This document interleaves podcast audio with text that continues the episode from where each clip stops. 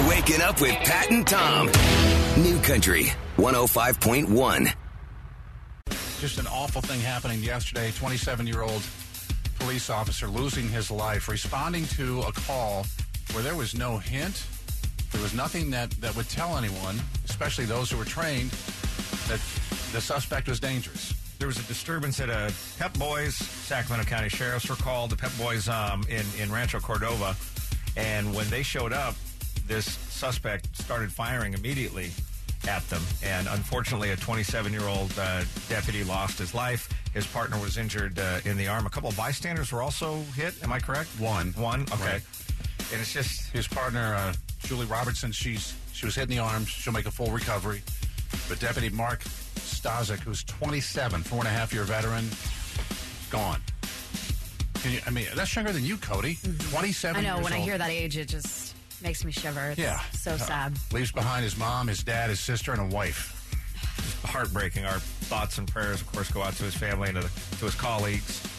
And, officers of the law aren't perfect, but most of them are in it for the right reasons, and they're doing it for the right reasons, and they're the thin blue line. And you see things like this, and it just it rocks your world a little bit every single time.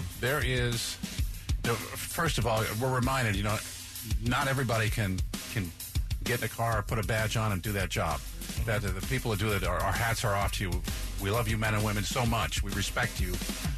There is a Cops West training and expo expected to draw in more than 1,000 law enforcement officers at the convention center. Starts today. And I know that there's a protest planned by a certain group of people, and I would think that it would be ill time for them to do that, number one. Number two, why not show up and support them, if you're in the area? We'll post more information when it becomes available about if there's a GoFundMe account set up, if there's some kind of a memorial fund that's set up. We'll put it on our social media and support as best we can that way. I was going through Facebook last night to see whether or not I could find him, if he was on there, and there looks to be his account, maybe that was shut down in 09 or 10, maybe about the time that he joined the police force. Emmys were last night. I didn't realize the Emmys were even on until about a half hour before, and I saw a commercial for it. I was like, wait, what? Why would it be on a Sunday night? I think they moved it. You mean, why wouldn't it be? Yeah, why wouldn't it be? Yeah, I read that they moved it. This makes more sense. To get it out of the way of competing with Sunday Night Football. So brilliantly, they moved it to Monday night. Well, maybe they looked at the matchup Monday and went, we're good. Yeah, oh, not a big deal. It's the Seahawks. All their fans will be tuning out after the first half. But the shows, there's so many shows now. Does anybody...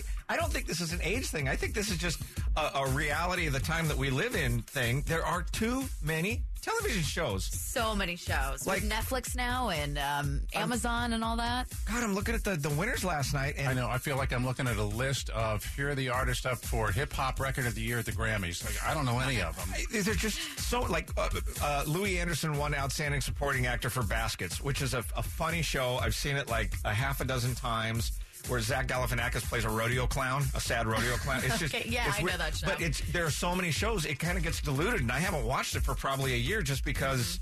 No, I'm right there with you. It's content overload. It's too much. Another 3/4 of shows I've never heard of. If it's not Billions. If you quit taking your dogs up to Tahoe on the weekend and stay home and watch something. You need less of a life. I'm still trying to catch up on Billions. I'm halfway through season 3 now. You've been talking about this for weeks now, Tom. It's a slow process. Westworld was up for a few. No, that I know that show. A lot of people love that show. Ozark was up for a few. You guys love Ozark. Barry, the show Barry won a bunch of awards, which I've never even heard of, if I'm being honest. Henry Winkler's in it. Who else? Bill Hader. I think that's Bill Hader. He plays a conflicted hitman or something. See, but here we are talking about all these shows. Like, there are still stuff on Netflix I need to get to, like Atypical, that I want to watch. And that keeps popping up. I'm the same as you. I'm too busy doing other stuff. I still fully intend to eventually watch The Sopranos. That's how backed up I am. Oh, my God. Even though we break up in the end. And maybe the cause of that breakup is Fortnite. Yep, Fortnite is taking over the world. It's a video game that you can play on your computer or PlayStation or Xbox, and it's really addicting. And I know this because my 30-year-old brother and all of his friends play, and I'm not even kidding you. I find myself glued to the TV watching them play it when I'm over there. It's just there's something about it. It is an enticing game. Well, it's causing over 200 people have cited it in their divorce filings in 2018 so far. Because that's all they're doing and they're neglecting the relationship? Basically, not video games, but they specifically have cited Fortnite. Fortnite is the reason. I mean, it is the enticing, addicting game. I get it. If one video game is causing a breakup, maybe your relationship wasn't that stable to begin with. Oh, yeah, there's a lot of truth to that. Irreconcilable differences, so I check that box. No, where's Fortnite? Boom.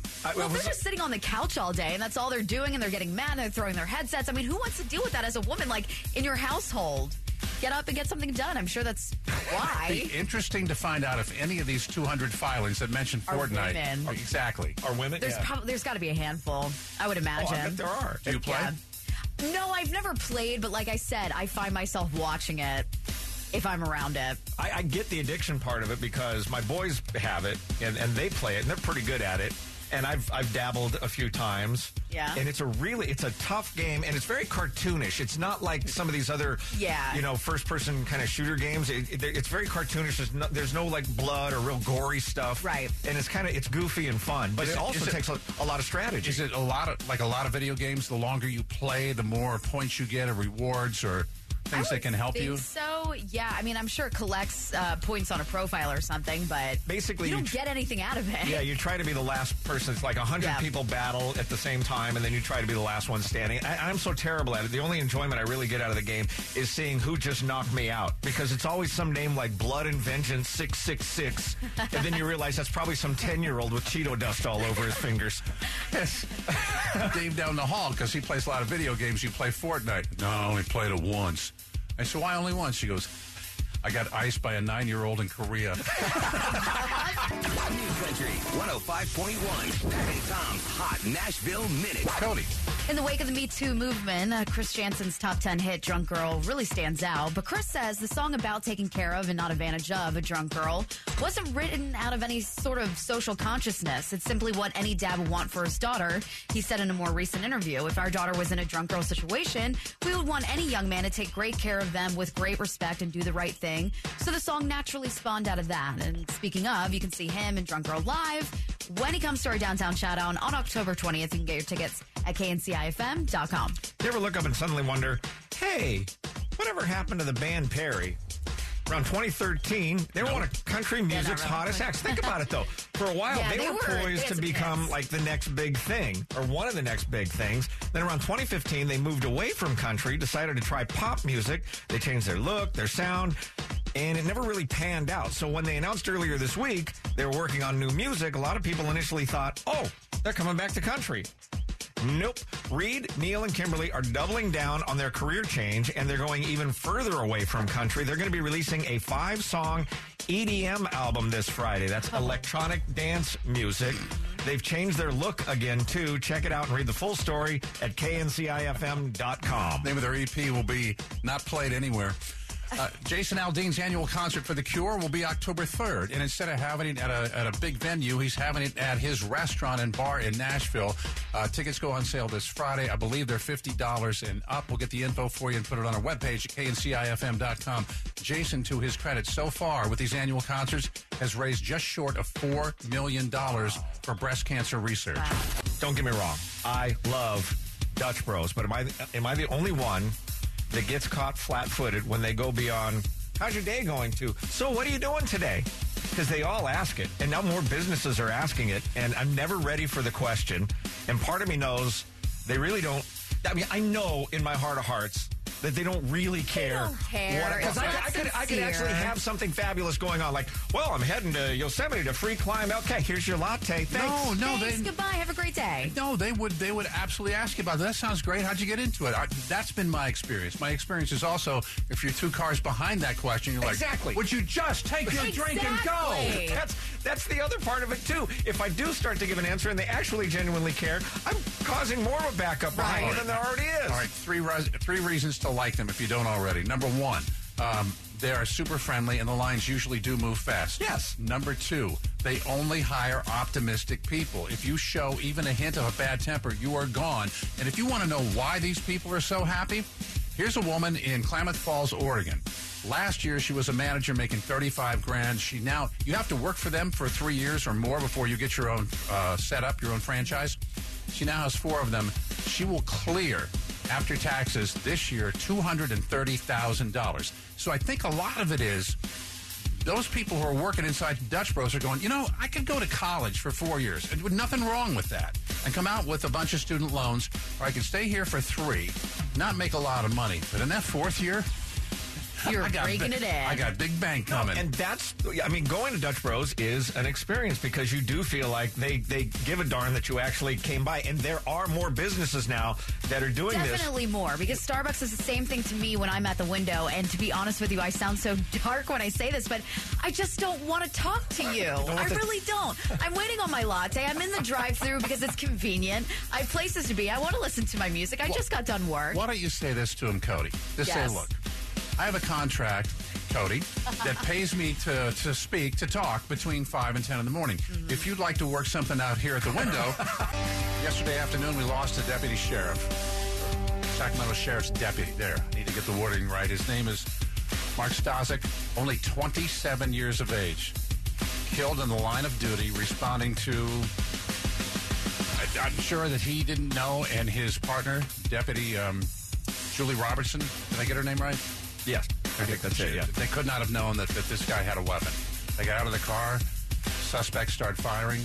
Hit her in the arm. Hit him in the upper body. He is gone. 27 years of age. He'd been married for 6 months. Didn't even see his 1-year anniversary. And you look at this, and it just happens way too often.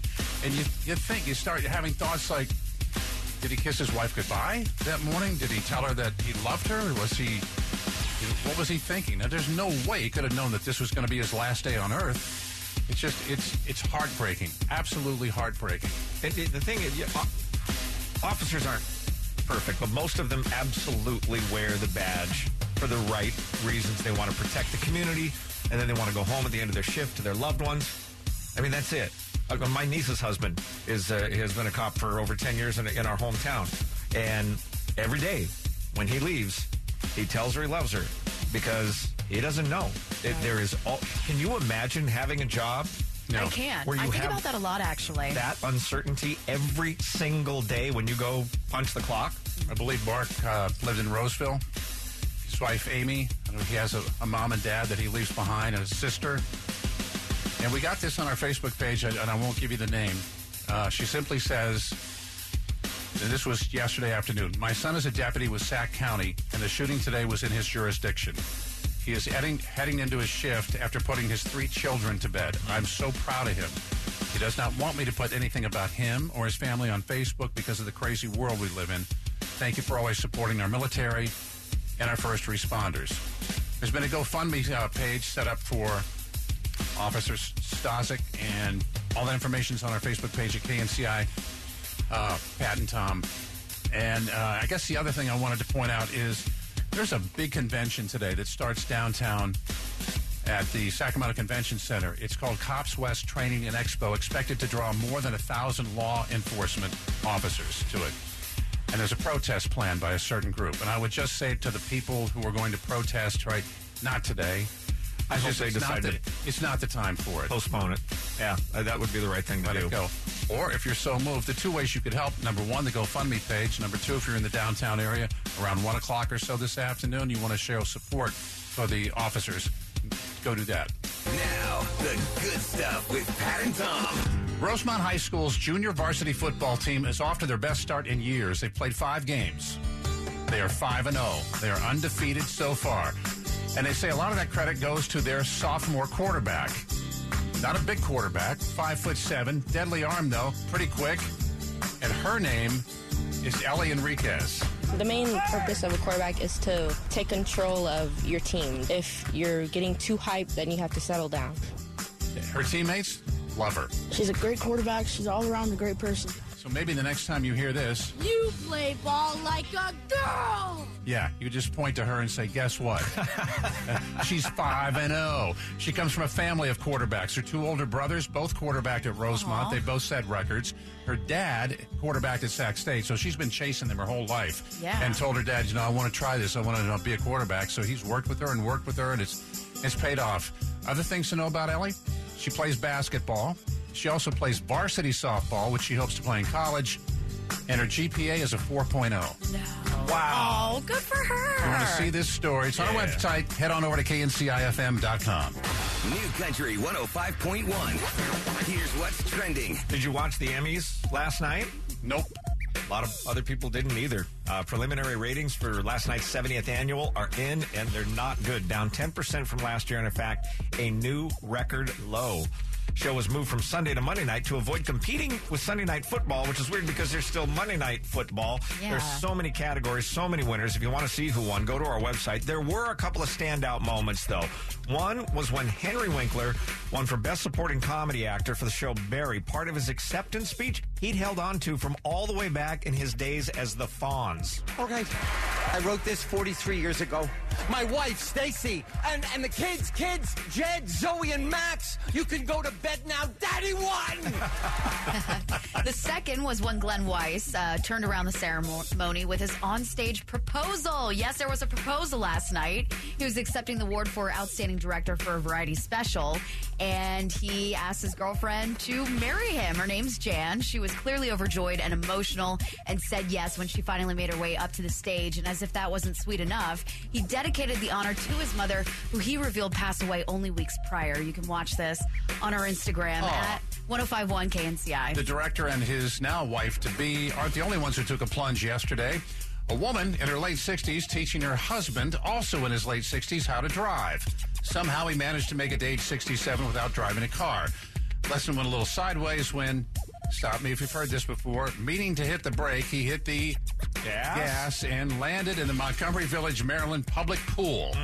By the time the fire department arrived, the married couple were standing on the side of the pool, wet but uninjured. Their car, not so lucky, sunk in the deep end. Pat and Tom, New Country 105.1.